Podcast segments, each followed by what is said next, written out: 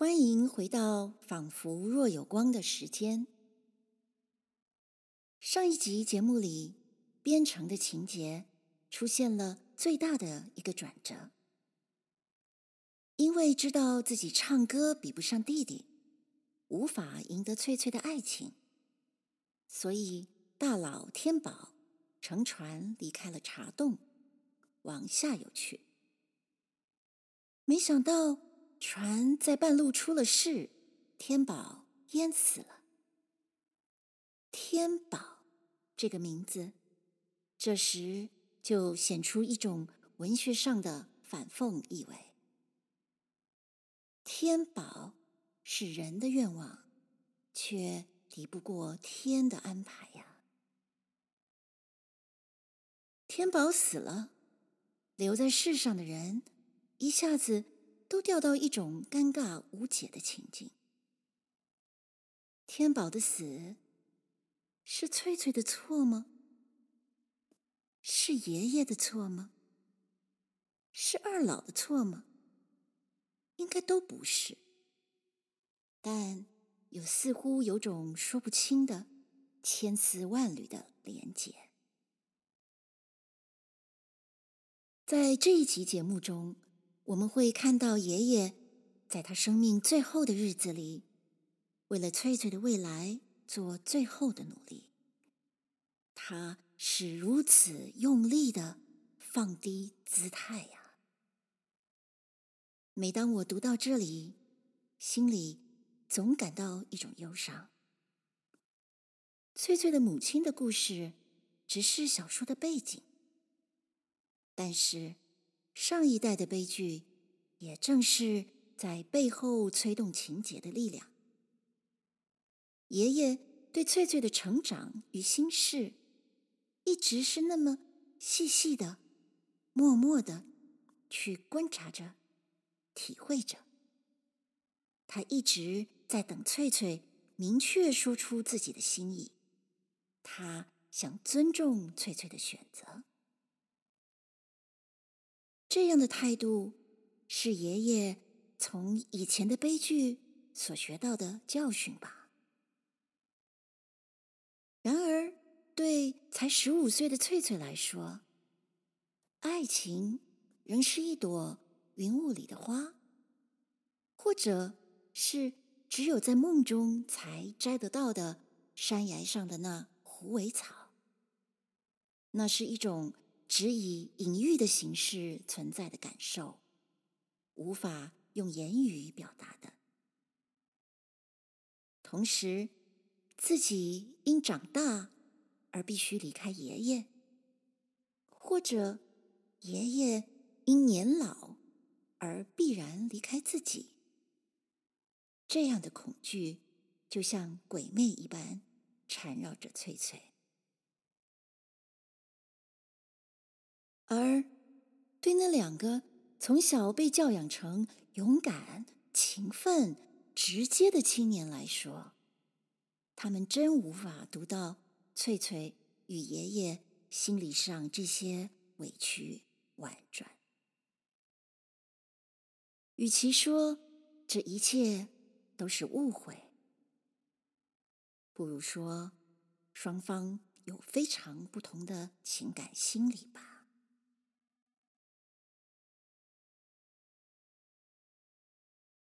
沈从文《边城》第十七章，祖父似乎生谁的气？脸上笑容减少了，对于翠翠方面也不大注意了。翠翠像知道祖父已不很疼她，但又像不明白他的原因。但这并不是很久的事，日子一过去也就好了。两人仍然划船过日子。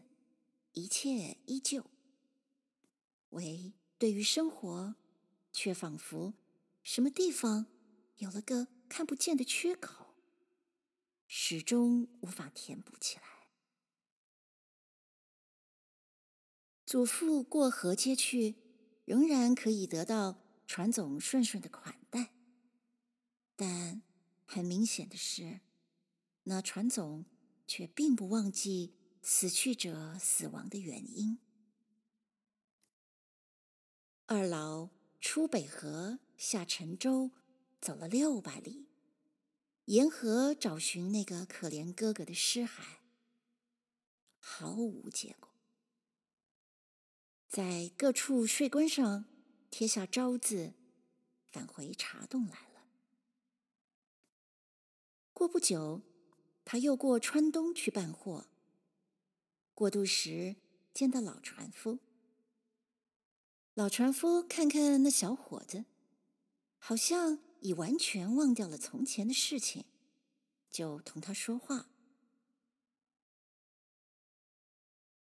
二老，大六月日头毒人，你又上川东去，不怕辛苦？”要饭吃，头上是火也得上路。要吃饭啊，二老家还少饭吃。有饭吃，爹爹说，年轻人也不应该在家中白吃不做事。嗯，你爹爹好吗？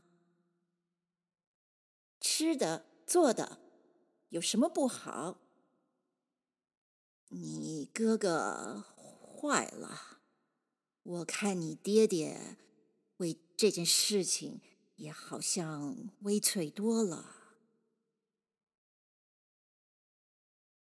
二老听到这句话，不作声了，眼睛望着老船夫屋后那个白塔。他似乎想起了过去那个晚上那件旧事，心中十分惆怅。老船夫怯怯地望了年轻人一眼，一个微笑在脸上漾开二老，我家翠翠说，五月里。有天晚上，做了个梦。说时，他又望望二老，见二老并不惊讶，也不厌烦，于是又接着说：“他梦的古怪，说在梦中被一个人的歌声扶起来，上悬崖摘了一把虎尾草。”二老把头偏过一旁去，做了一个苦笑，心中想到：老头子倒会做作。这点意思在那个苦笑上，仿佛同样泄露出来，仍然被老船夫看到了。老船夫就说：“二老，你不信吗？”那年轻人说：“我怎么不相信？因为我做傻子，在那边沿上唱过一晚的歌。”老船夫被一句料想不到的老实话窘住了，口中结结巴巴地说：“呃，这是是真的，这这是假的。”怎么不是真的？天宝大佬的死，难道不是真的？可是，可是，老船夫的做作处，原意只是想把事情弄明白一点，但一起始自己叙述这段事情时，方法上就有了错处。因此，反被二老误会了。他这时正想把那一夜的情形好好说出来，船已到了岸边。二老一跃上了岸，就想走去。老船夫在船上显得更加忙乱的样子，说：“二二老，二老，你你等等，我有话同你说。你先前不是说到那个，呃，你做傻子的事情吗？你并不傻，别人才当真叫你那哥弄成傻相啊。”那年轻人虽站定了，口中却轻轻地说：“得了，够了，不要说了。”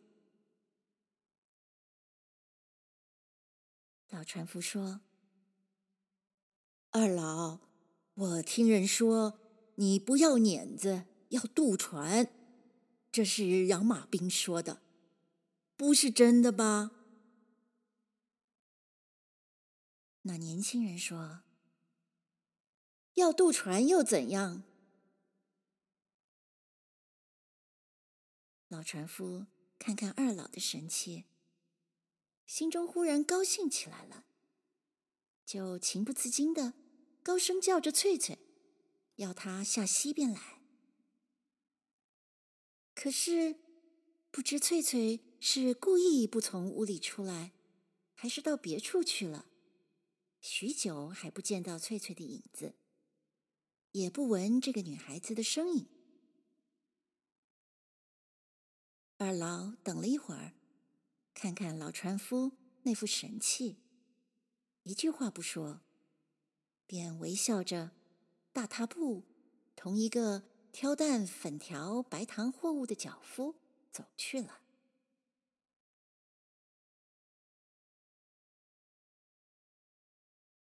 过了必须居小山，两人应沿着一条曲曲折折的竹林走去。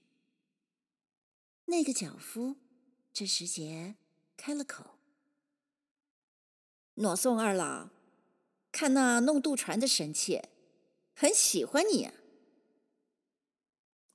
二老不作声，那人就又说道：“二老。”他问你要年访还是要渡船？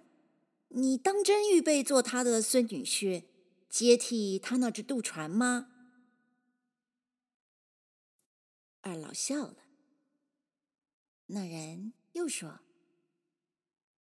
二老，若这件事派给我，我要那座年坊，一座年坊的出息，每天可收七升米，三斗糠。”二老说：“我回来时向我爹爹去说，为你向中寨人做媒，让你得到那座年访吧。至于我呢，我想弄渡船是很好的，哼，只是老家伙为人弯弯曲曲，不利索。大老啊，是他弄死的。”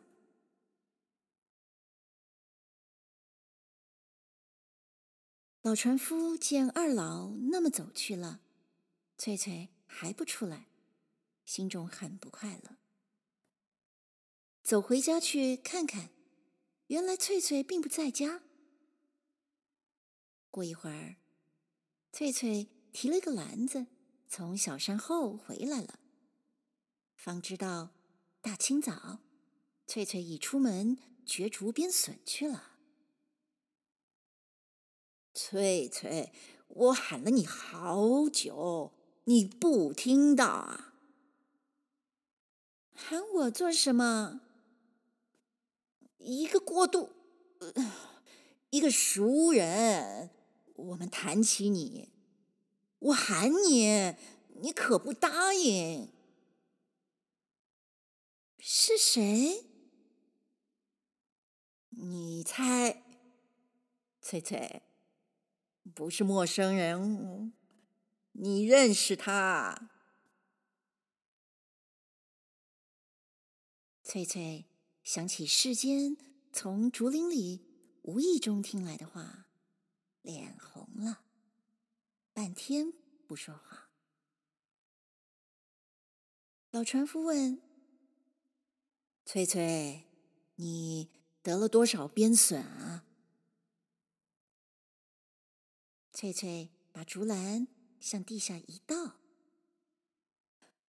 除了十来根小小鞭笋外，只是一大把狐尾草。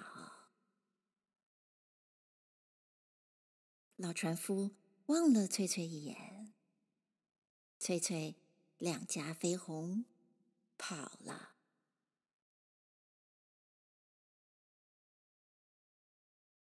第十八章，日子平平的过了一个月，一切人心上的病痛，似乎皆在那份长长的白日下医治好了。天气特别热，个人只忙着流汗，用凉水讨将米酒吃，不用什么心事。心事在人生活中也就留不住了。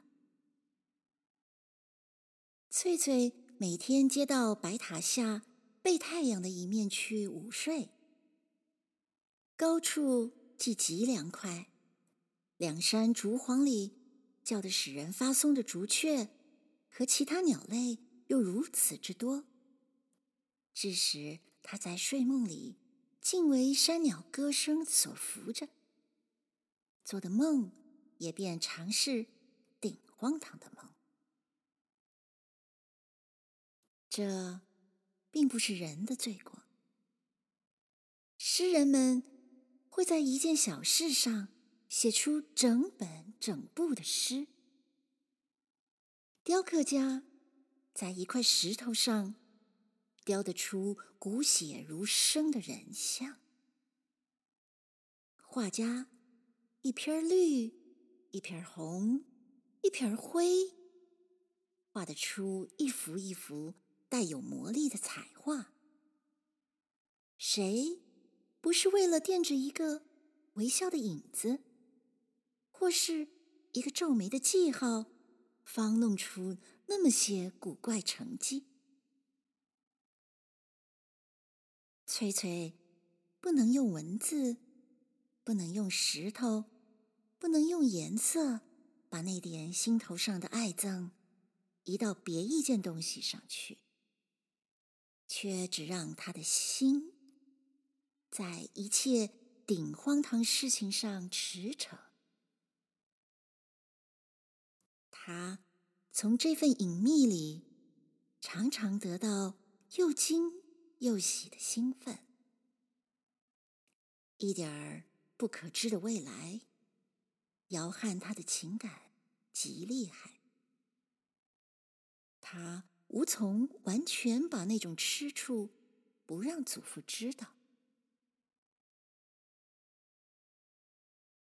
祖父呢，可以说一切都知道了的，但事实上。他却是个一无所知的人。他明白翠翠不讨厌那个二老，却不明白那小伙子二老怎么样。他从船总处与二老处皆碰过了钉子，但他并不灰心。要安排的对一点，方合道理呀。一切有个命，他那么想着，就更显得好事多磨起来了。睁着眼睛时，他做的梦比那个外孙女翠翠便更荒唐、更辽阔。他向各个过渡本地人打听二老父子的生活，关切他们。如同自己家中人一样，但也古怪，因此他却怕见到那个船总同二老了。一见他们，他就不知说些什么，只是老脾气，把两只手搓来搓去，从容处完全失去了。而老父子方面皆明白他的意思，但那个死去的人却用一个凄凉的印象镶嵌到父子心中。两人便对于老船夫的意思俨然全不明白似的，一同把日子打发下去。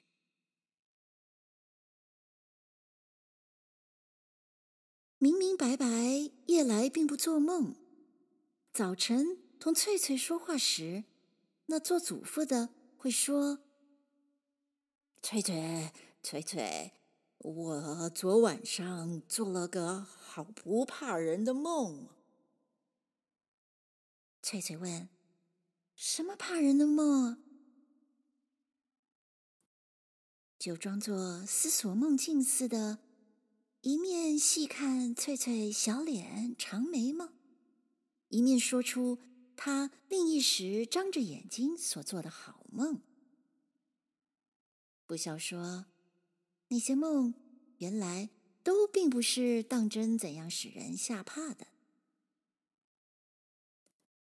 一切河流皆得归海，话起始说的极纵极远，到头来。总仍然是归到使翠翠红脸那件事情上去。待到翠翠显得不大高兴，神气上露出受了点儿小窘时，这老船夫又才像有了一点儿吓怕，忙着解释，用闲话来遮掩自己所说到那问题的原意。翠翠。我不是那么说，我不是那么说啊！爷爷老了，糊涂了，笑话多嘞。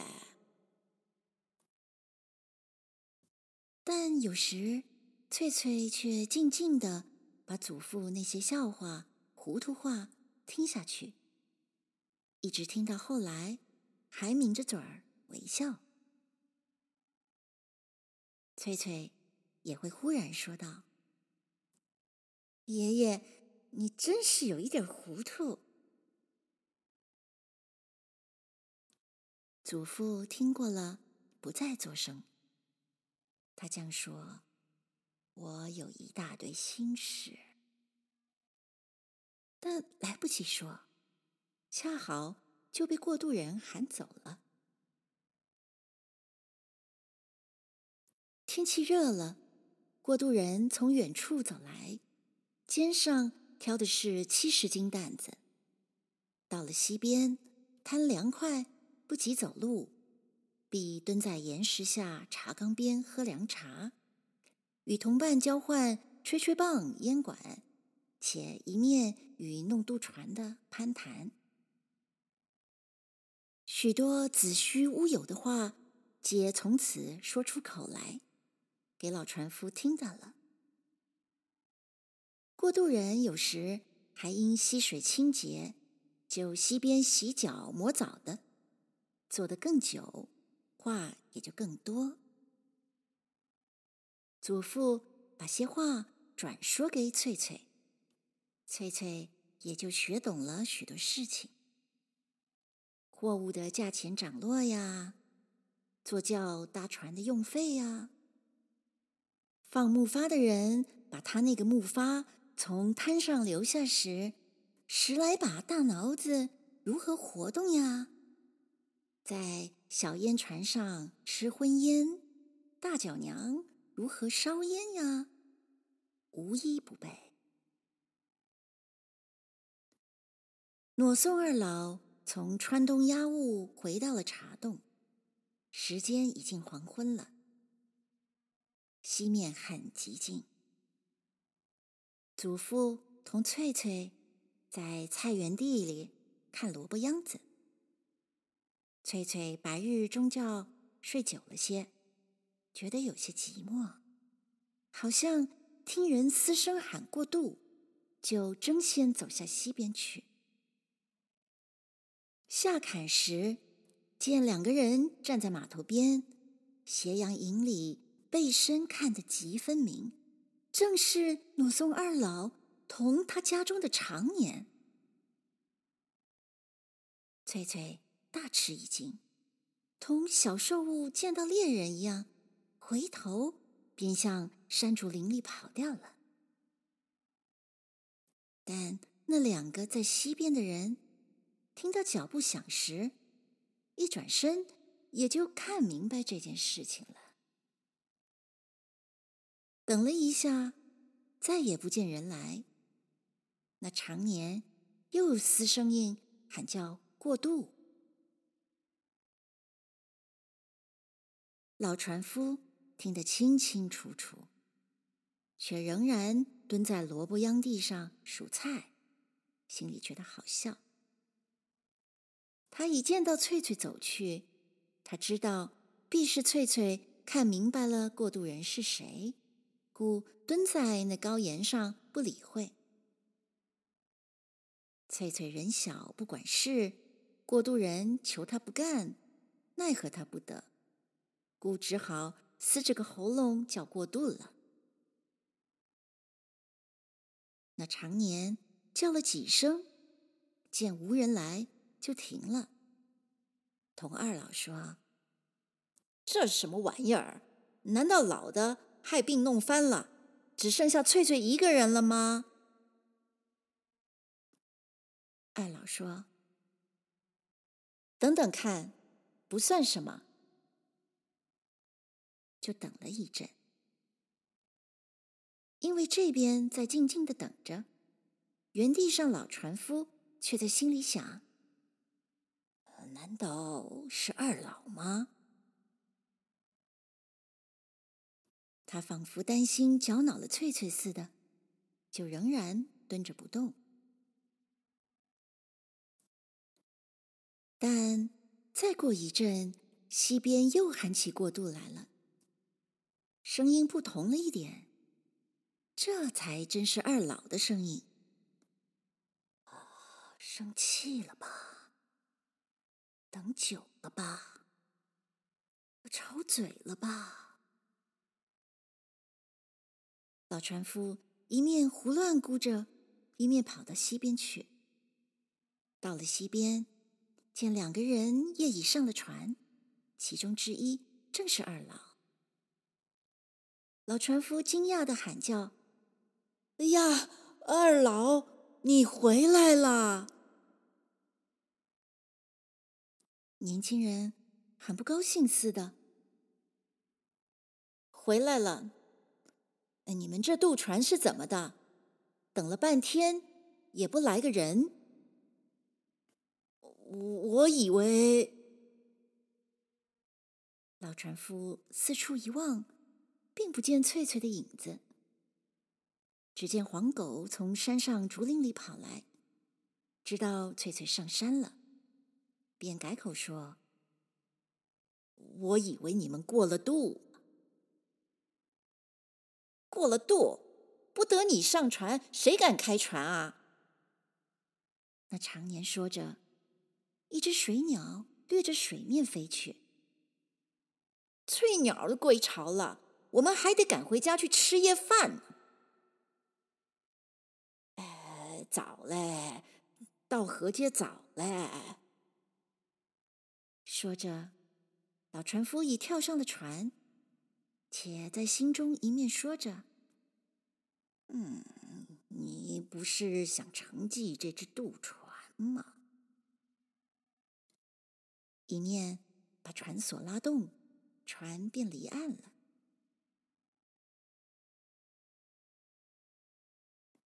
二老，路上累得很啊！老船夫说着。二老不置可否，不动感情，听下去。船拢了岸，那年轻小伙子同家中常年挑担子翻山走了。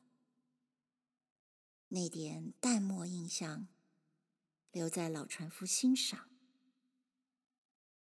老船夫于是，在两个人身后捏紧拳头，威吓了三下。轻轻的吼着，把船拉回去了。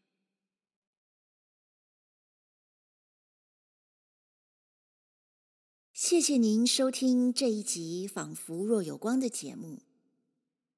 您是否也跟爷爷一样，对着二老淡漠离去的背影，狠狠地捏紧了拳头呢？爷爷的痴心，翠翠的未来，二老的人生，究竟会如何发展？我们下一集《仿佛若有光》的时间再相会吧。